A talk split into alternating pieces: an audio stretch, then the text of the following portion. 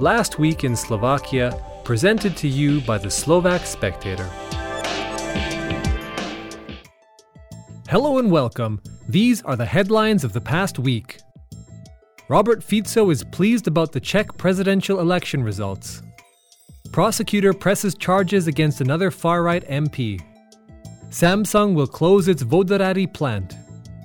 My name is Adrian Bronson, and this is the last week in Slovakia. Fico congratulated Zeman. PM Robert Fico congratulated his friend Miloš Zeman on his re election as Czech president and said he has always perceived him as an intelligent and experienced politician. I am happy that the Czech public again decided for him, commented Fico. Smer MP Martin Glváč is glad that the elections in the Czech Republic turned out differently than the Bratislava Cafe expected, as did in the American presidential election. Distrainment amnesty gets a clear form.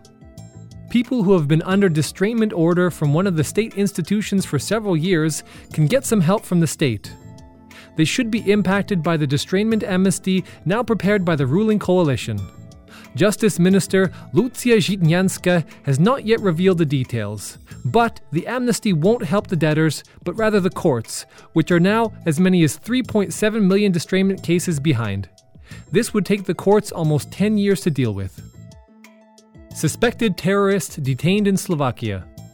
Libyan military attaché Ibrahim Alamgalefta spent two weeks in Slovakia before being detained by police in a hotel in Bratislava. He was then extradited from the country. Alamgalefta is allegedly a top ranking fighter of an unspecified military group from Misurata, Libya, which is suspected of attacks on civilians and of general terrorism. Slovak authorities are cautious about the case and avoid commenting on the situation. Defense Minister wants 400,000 men in reserves. The Slovak army has been lacking soldiers since the mandatory military service was abolished in 2006, and since then, their numbers keep dropping every year.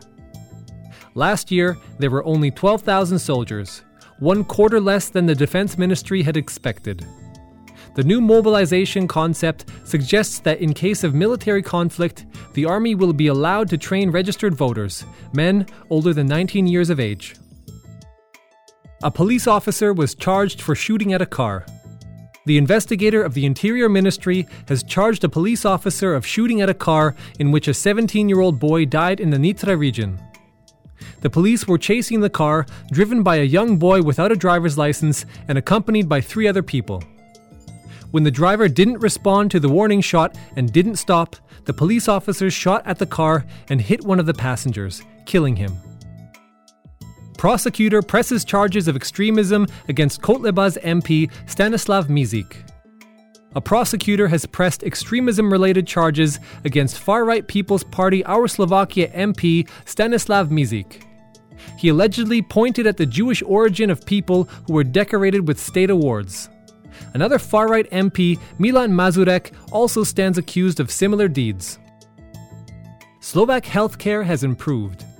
It ranked 13th in the latest Eurohealth Consumer Index by the Swedish organization Health Consumer Powerhouse, 10 spots up compared to its 23rd position in 2016.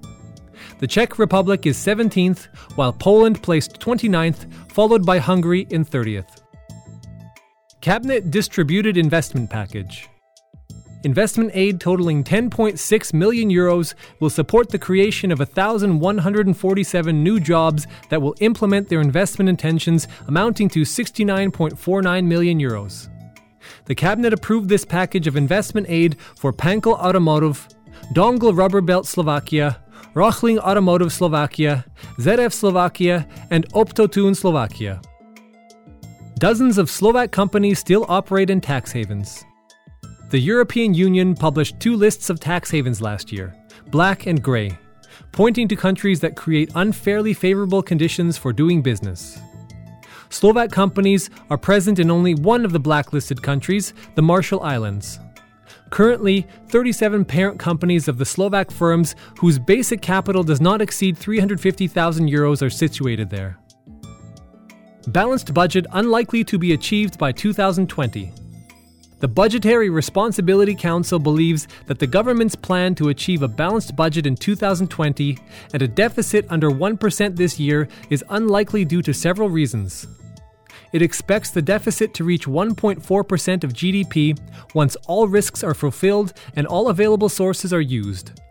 To meet the zero deficit target, the government would have to consolidate by 0.6 to 0.8% of GDP. Law on prices hampers bakers.